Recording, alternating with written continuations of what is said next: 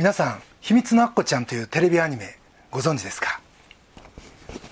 僕が小学校の頃3歳上の姉が一生懸命見てたんでそして確か魔法のコンパクトまで持ってたんでよう覚えてます。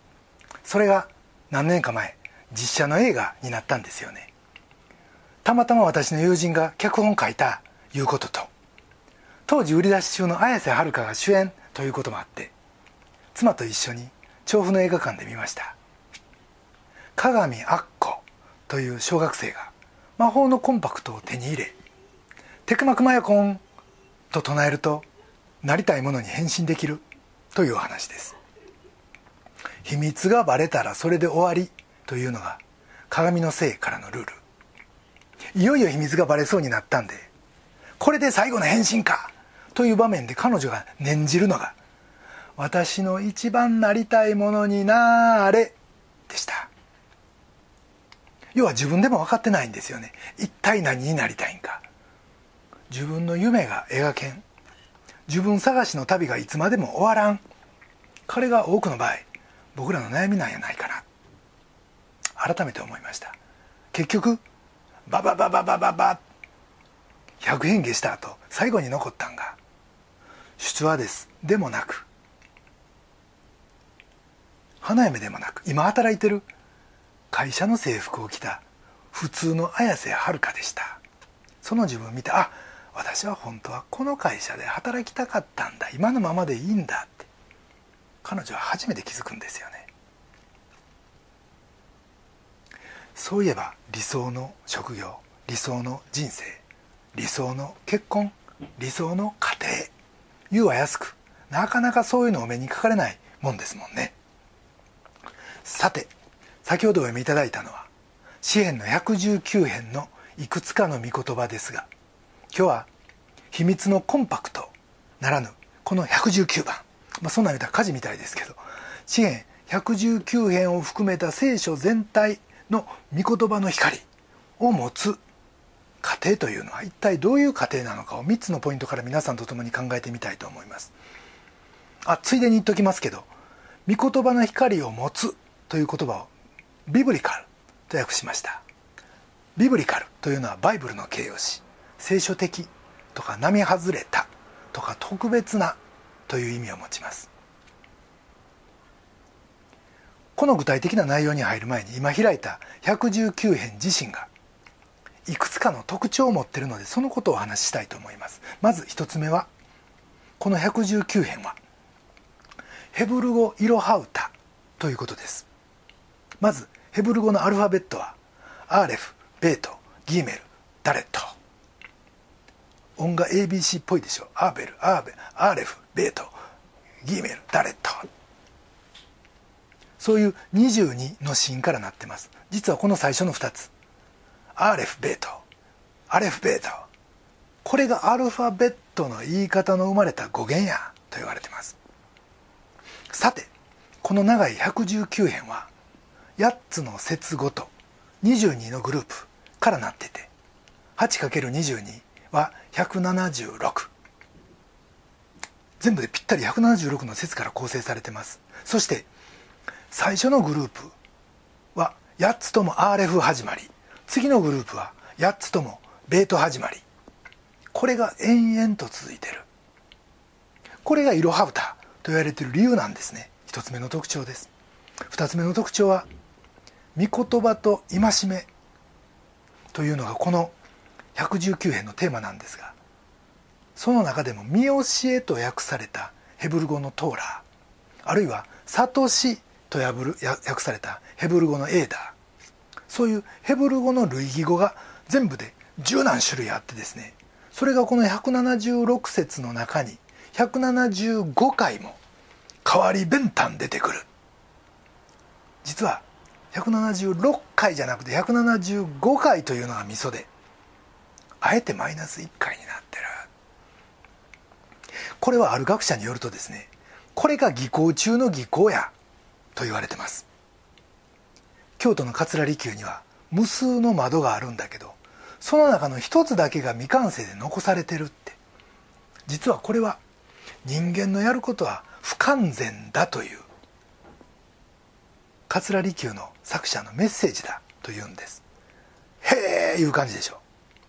そして詩編119編の「一個足らず」これも実はこれと同じ意味なんや。ってつまりこれも人間のやることは不完全。というメッセージ。でもこの詩篇と桂離宮ですけどまあやってること同じとも言えるんだけど2700年前にこの詩篇は桂離宮よりもさらに2700年前に書かれてるんですよ。それだけ見てもやっぱり聖書ってすごいな。改めて思わされます。さてそんな聖書が僕らに教えようとしている家族像家庭像それは一体どういう家庭なんでしょう？その一つ目が清さを保つ家族です。まずローマの一章24節を読みします。これは新約聖書ですね。そこで神は彼らをその心の欲望のままに汚れに引き渡されました。そのために彼らは互いに自分の体を恥ずかしめています。2000年前ローマやコリントなどの大都市における性的な混乱。これはもう目を覆うばかりでした。お父さんの奥さん、まあ、当時は第二夫人第三夫人と奥さん多かったんで直接な自分の母ではないんでしょうがその女性と関係を持つ息子がおったり。また息子の奥さん。今度は自分のところに来た嫁ですがそれともできてしまう親父がおったりと。まあそんなんごく普通のことやったみたいです。でもその状態を主はすぐに正されたわけでもなくあえてほったらかしにしたとも読めるこの御言葉です。これ一体何でやったんかなって。長い間疑問でした。でもその疑問に僕自分の子供時代のことを思い出した時はたと感じるところがありました。つまり精神収容なんかで何とかできる問題な問題やないって。人が頑張って抗える問題やないって。ある絶対的な真理に気づかん限りこの問題は対処できんということでした。子供時代僕は特に性に興味があった。というか、まあ、普通よりそっちの方でかなりとんがった子供やった。と思います。中学校の低学年の頃から、まあ、その頃イギリスのツイギーとかいうあの細いあのモデルがやってきてですね彼女がミニスカート流行らしたんですよ。ですんで階段の下に座り込んで下からこう上り下りする女の人のスカート覗こうかな。必死でした。あるいは親が買ってくれたあのジャポニカとかいう百科事典があってですね。普通は直接はよう聞かんようなこのエッチな言葉ですか。そういうのをこっそり引いて勉強したりですね。あるいは4つか5つか年上やった隣のお姉ちゃん。まああの隣の家言うても両方一戸建てなんですけど彼女は、えー、2階の家にいまして、えー、家の2階が彼女の部屋でした。もうその部屋からなんか覗かれへんかなってもう塀に登ったり自分の家の木に登ったりとにかく何か見たろうって必死でした。結局覗きはことごとく失敗しました、まあ、でもおかげで木登りだけはうまくなりました。でもそれが成長していく中で罪悪感に変わりました。俺には表と裏があるって。日頃人に見せてる普通の俺と人には絶対見せれんとんでもない俺がおるって。誰かこの罪から救ってくれえぐり取ってくれって。いつも叫んでました。とにかくそんな自分が大嫌いでした。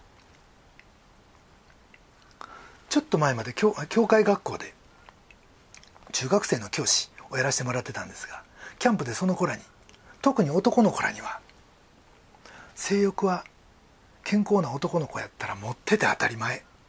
それは神様のくださった最も良いものの一つや。それがあるから結婚して子供が作れるしそれがあるから結婚生活も楽しめる。奥さんのことも心も体も愛することができる。これは神様の祝福中の祝福で全ては結婚の準備。性欲を何も恥ずかしがる必要ないし悩む必要もないと語りました。押さえつけるから変な方向に暴発する。暴発せんでも罪の意識に苛まれる。そんな辛い思いするぐらいやったらそしてそんな敗北感しか残らへんねやったらもう抑えるのをやめて好き放題やった方がええんちゃうか。って僕自身そんな思いで苦しみまくっただけに確信持って今そう進めてあげれます。またそういう大人や教師がいることで男の子らどれほど安心しまたいらん苦しみから解放されるかと思います。結局は結婚が一つのゴールなんですよね。人間そういうクリアなゴール目標を与えられたら。我慢も効くし正しく頑張れるというもんです。67節。苦しみに遭う時遭う前には私は迷い出ていました。しかし今はあなたの言葉を守ります。御言葉に従うそれ自身が難しい時はある。でもかわいそうなんは今の若い子らが聖書も知らず。御言葉に触れる機会もない。そして性に対するマイナスイメージばっかり持ってそれゆえにまっすぐ性に向き合うこともせずに知らんうちに一線越えてしまってる。というかそういう一線があることすら分からんようになってしまってるということです。我が家で長くお付き合いしてるある友人のお嬢さんが最近未婚の母になりました。お付き合いしてた男性と子供ができた。でもその後彼とは別れてしまった。下ろすかどうか考えたけどでも結局産むことにしてつい最近その子が生まれたって言うんです。結婚したいとは思わんけど子供は欲しいって常々その子はそう言ってたらしいです。かつ幸い経済力もあるんで自分で育てていくことを決心したと言います。短時間でいろんな思いが頭の中に僕交錯してしまってですね。でもようよう考えたら産むことを選んだのは本当に良かった。間違いなくこれは一つの命の誕生だから。心からそのことをお祝いしてあげよう。自分にもそう言い聞かせておめでとう。で名前はもうつけたん？なんちゅう名前にしたの？普通の会話に入っていくことができました。でもこんな風に話してるとこれもええあれもええもう何でもありかな。今もそういう世界ですよね。婚前交渉。事実婚。できちゃった婚。できちゃったけどバイバイ。もう本人さえ納得してたら何でもええんかって。僕は知らんだけでこれがもう世の中の本領になってしもてんのんかいなって。何が正しくて何が間違ってるか。そんな基本のところさえ分からんようになってしまってる。まだ僕らクリスチャンは幸い聖書というよりどころっちゅうか変えるところがあるからええけどでももしそれすらなかったら一億ソウルローの民やなって思いました。今のこの荒波を防ぐ防波堤がもしあるとしたら2つしかないに違うかなと思います。一つはこの世の男の子に性は素晴らしい。だからこれとしっかり向き合って来るべき結婚の日を楽しみに待て。と教えること。そしてもう一つは創世紀2章24節にある通り妻と結び合い2人は一体となる。これが神の男の子に対する原設計やということです。つまり心と体を合わせることで2人は一つになるんです。だから神の前に誓って一つになってその愛する二人が神に祝福された夫婦として添い遂げることが最大の喜びであってそれを人間が引き剥がすということは絶対あってはならないと教えること。性を敵視する必要はないし事実こんなに素敵なものはない。でも若い人にとってはこのダイナマイトを御言葉なくして管理なんかできないんですよね。詩篇の119編の9節に戻ります。どのようにして若い人は自分の道を清く保つことができるでしょうか。あなたの御言葉通りに道を守ることです。清さを保つ。これが御言葉の光を持つ家庭ビブリカルファミリー。一つ目の特徴です。御言葉の光を持つ家庭。二つ目の特徴は苦しみをも益に変えるということです。オリンピックは1年延期になりましたが柔道競泳女子レスリングテニス体操。もう本当に楽しみです。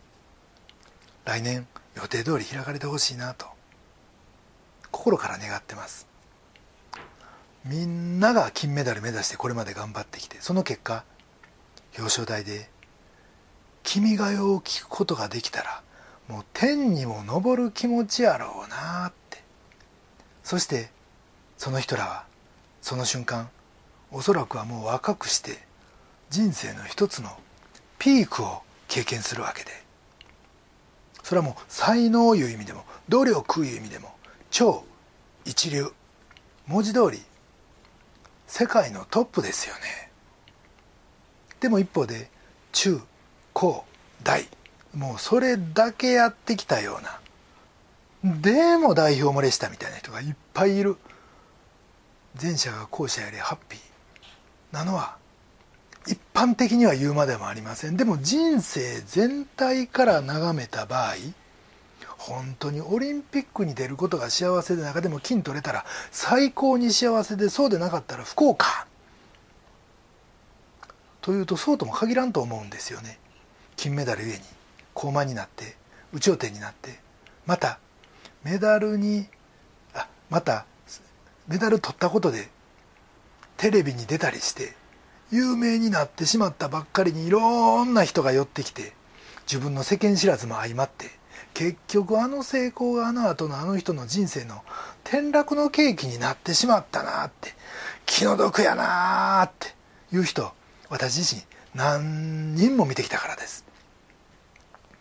逆に不本意な成績でその時は終わったけどでも1年後2年後その悔しさをバネに一から頑張ってその後にその世界の第一人者になったという人もいます。1996年のシドニー大会から4回連続オリンピックに出場したハンマー投げの室伏浩二もその一人です。彼はシドニーの時25歳でしたが金メダルを獲得されながら獲得しな期待金メダルを期待されながら結局8位入賞すら果たせませんでした。室伏自身その時のことを振り返ってもしあの時あの若さで金メダルを取ってたらおそらく慢心してしまってたやろうって。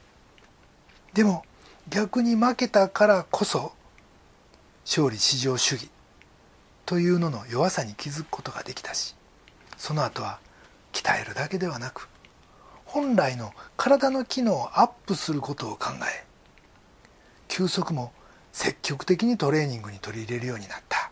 その結果その休息が新しい発想を生むことになり今はハンマーを投げることが楽しくて楽しくて仕方がないように思えるようになった。これこそがその後のアテネの金。世界ランク1位を経て40歳を超えた今も世界のトップアスリートとして自分自身がプレーしつつ独自の練習方法を後輩に指導できてる。理由だと思う。思えば昔は自分の父を超えることが目標だった。でも今は年齢の壁を越え自分自身を超えることを目標にやってる。この全てがあのシドニーの挫折から始まったって。彼は「超える力」という自分の書いた本の中で語っています。71節。苦しみにあったことは私にとって幸せでした。それにより私はあなたの掟を学びました。これは聖書ですからここで言うあなたの掟。それは神に信頼し続けることです。JTJ 宣教進学校の金松先生はこう言います。我々の考える良い悪いは全てが相対的。今よく見えてもそれが将来ともええとは限らんし悪く見えても将来も同じように悪い。とは限らない。じゃあ本当の希望揺るがぬ正解はどこにあるんか。実は本当の希望揺るがぬ正解は主の憐れみ。そして主が私に最高を用意してくださっているという信仰にあるんです。政治見ても経済見てもこの世の善悪が相対的であるということはもう明らかですよね。私たちが死ぬ前に自分の人生を振り返ってあれやこれやいろいろあったけど俺の人生これでよかったって。本当に心から思えるとしたらそれはキリスト信仰を持つものだけなんや。ないでしょうか。そしてそんな希望にあふれた親。あるいは先輩の背中を見て育ち最後にその人を天国に送り出すことができたら僕らの後半人生さらにさらに輝くものになるんやないでしょうか。ヘブルの12章11節の御言葉を読みします。すべての訓練はその時は喜ばしいものでなくかえって苦しく思われるものですが後になるとこれによって鍛えられた人々に義という平安の実を結ばせます。苦しみをもプラスに変える。つまり困難も益であると知る。これが御言葉の光を持つ家庭。ビブリカルファミリー。2つ目の特徴です。御言葉の光を持つ家庭。3つ目の特徴は光の実を結ぶ。ということです。紀元前1000年。ダビデ神殿の婦人の間。というところには献金箱とそしてそのすぐ横には出エジプトの時。イスラエルの民を率いた。火の柱を記念するための大きな食台が置いてあります。お寺とか神社とか、まあ、その他世界のほとんどの宗教にはろうそくを立てたり火ともしたりする習慣がありますが聖書はそのルーツをはっきり示してます。出エジプトの火の柱ですよ。ヨハネの8章12節にはこうあります。イエスは再び人々に語られた。私は世の光です。私に従う者は決して闇の中を歩むことがなく命の光を持ちますと。そしてその後8章20節にはこうあります。イエスは宮で教えられた時献金箱の近くでこのことを話された。献金箱と食台は隣同士なんですよね。ですから主は2000年前食台のすぐ横でおそらくはこのろうそくの光にこうこうと照らされながら私は世の光です。と語られたんじゃないでしょうか。オリンピックで金メダルを取ってもその後の人生で失敗した人がいると先ほどお話をしましたがそれは単に隣の芝が青く見えたとも言えますがもっと言えば神以外のものを神とした。これさえあれば幸せになれると勘違いして自分の救いとしてしまった偶像としてしまったためなんですよね。人がいくら評価してもたとえええようにいくらええように見えてもです。それは所詮人の道であって自分の道ではなかったいうことです。自分らしい人生こそが光の人生。自分らしくない人生。自分の心に正直でない生き方はたとえ人の羨むような地位や収入があったとしても闇の人生です。神は私たち一人一人に特別な賜物を与えそれを発揮することで神に栄光をお返しするようにとそれぞれの人生設計しておられます。実はそれを見つけるためにこの聖書はあるんですよね。これ僕らの取説ですよ。105節。あなたの御言葉は私の足の灯火私の道の光です。そしてこの光は罪ゆえに暗闇を歩まざるを得なかった。この私たちの足元を照らすための光として来られる。そのイエスキリストを予言していました。ヨハネの8章12節をお読みします。主はこう言われます。私は世の光です。私に従う者は決して闇の中を歩むことがなく命の光を持ちます。この光ってじゃあどんな作用をするんでしょう？何を照らすんでしょう？私の出身教会の浦和福音自由教会の S 副牧師は40代後半の若さですがある時説教の中でこんなふうに言われました。自分は昔打ち上げ花火のように上に向いてぐんぐん上昇してたけど今は人生の落としどころに向かってゆっくり降下してるって。へえそれ僕と同じ感覚やな。先生僕より10以上若いのにと驚くと同時に。でも信仰者に通じる落ち着きいうのを僕はその若先生に感じたんです。自分の人生の落としどころを知ってそれに向かって精度を上げて完成度をどんどん上げていく。これって自分を知りイエスに従う人生選び取った人の共通の充足感なんちゃうかなと思います。ヨハネの15章5節を読みします。私はブドウの木。あなた方は枝です。人が私にとどまり私もその人にとどまっているならその人は多くの実を結びます。実を結ぶ。これが御言葉の光を持つ家庭ビブリカルファミリーの3つ目の特徴です。さっき秘密のアッコちゃんのお話をしましたが彼女は最後の場面であの大事なコンパクトが割れてしまうんです。そして子供に戻らなくなってしまいます。途方に暮れ公園で泣きくれる綾瀬はるかの前に再び鏡の性が現れてもう一度だけチャンスをくれます。全ての魔法を解くリセットの言葉はラミパスラミパスルルルルルラミパスラミパスルルルルル。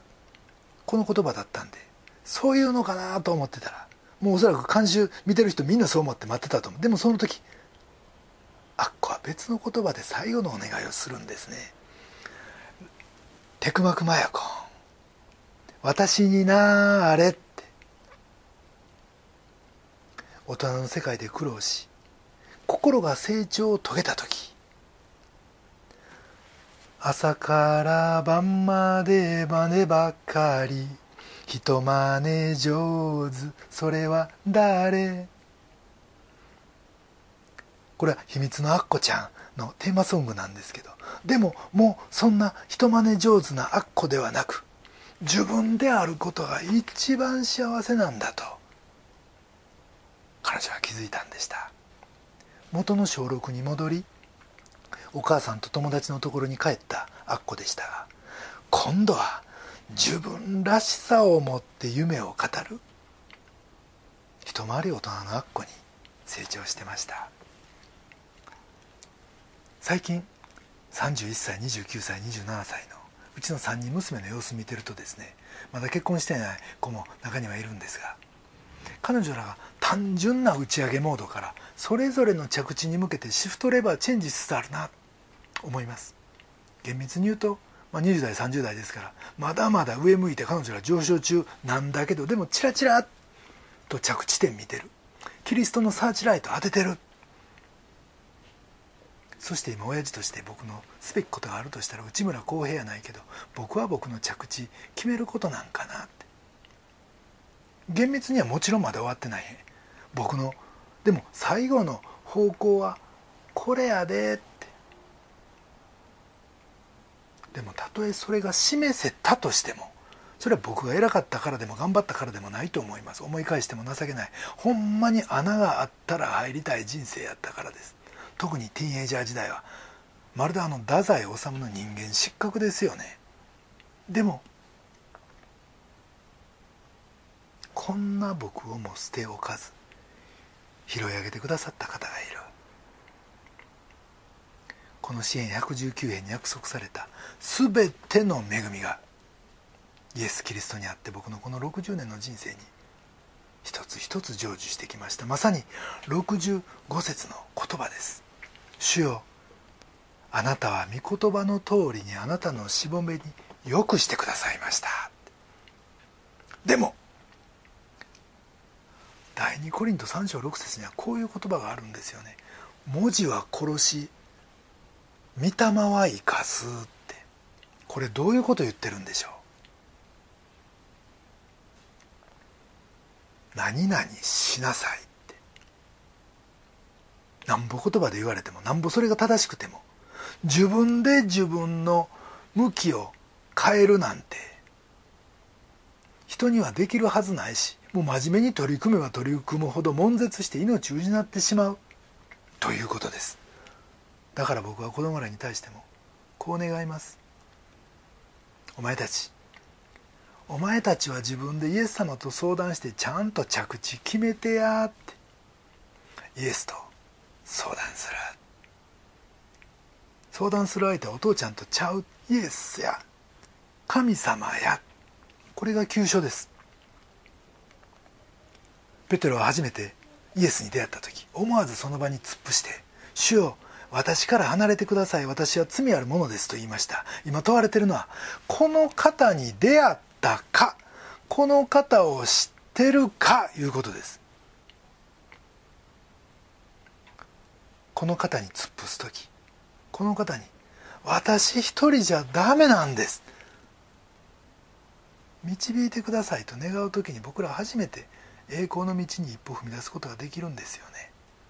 そして家族といえどもお父ちゃんもお母ちゃんも子供ら一人一人ももう全部ちゃう。でもたとえ一人一人は内容は違っても自分の落としどころを主に教えてもらってそこに向けて主の働きを成していく。そういうベクトル持ってる家族って何ちゅう祝福かな。って思います。これぞ御言葉の光を持つ家庭ビブリカルファミリーなんじゃないでしょうか。思えば日本語の下手な私の父中国人の父でした。ですから外でストレスいっぱい溜めてたんやと思います。帰ってきたら僕ら毎晩叩き起こされどつかれました。近所の人ら聞こえてたんでしょうね。会うたんびに「お宅のパパ本当に教育熱心ね」よう言われたもんです。今やったらもう児童虐待。一歩間違ったら警察沙汰ですよね。テクマクマヤコンとは言わんかったけど平和な家になれ笑いのある家になれいっつも念じてた。でもそれが50年経った今現実のものになってる目の前に現れてる実結んでるんですよ皆さん。ああ主を感謝します。あなたこそ闇に光をもたらす光そのものです。そしてどうぞあなたがこの光あるファミリーの栄光をお受け取りください。そう祈らされます。そして今コロナのこの大変な時期ではありますがラミパスラミパスルルルルル全て元通りになれと願うのではなくてテクマクマヤコン神の作られた神の計画された本物の私になれ本物の我が家になれそう願いつつアフターコロナのために備えていきたいと願います。最後に119編の御言葉を3つ読んで終わりにいたします。9節。どのようにして若い人は自分の道を清く保つことができるでしょう。あなたの御言葉通りに道を守ることです。71節。苦しみにあったことは私にとって幸せでした。それにより私はあなたの掟を学びました。105節あなたの御言葉は私の足の灯火私の道の光です。お祈りします。愛する天のお父様皆をあがめます。私たちは間違い人生迷いの人生失敗だらけでも人にも言えんような恥と誤解の人生を誰もが引きずってるんじゃないでしょうか。でも主よあなたに立ち返る時その全てが生かされ許されまた用いられること感謝します。十字架にかかり死んで復活され今も生きて働いておられる主イエス・キリスト。あなたに目を留めあなたの書かれた聖書の御言葉に聞き御霊に導かれ我と我が家は共に主にお仕えしますと。告白できることを心から感謝します。今日インターネットを通じてこの御言葉を聞かれたお一人お一人が主を知りこの同じ告白に導かれて栄光の人生とそして祝福のご家庭を築かれますように。皆によって祝福してお祈りします。アメン。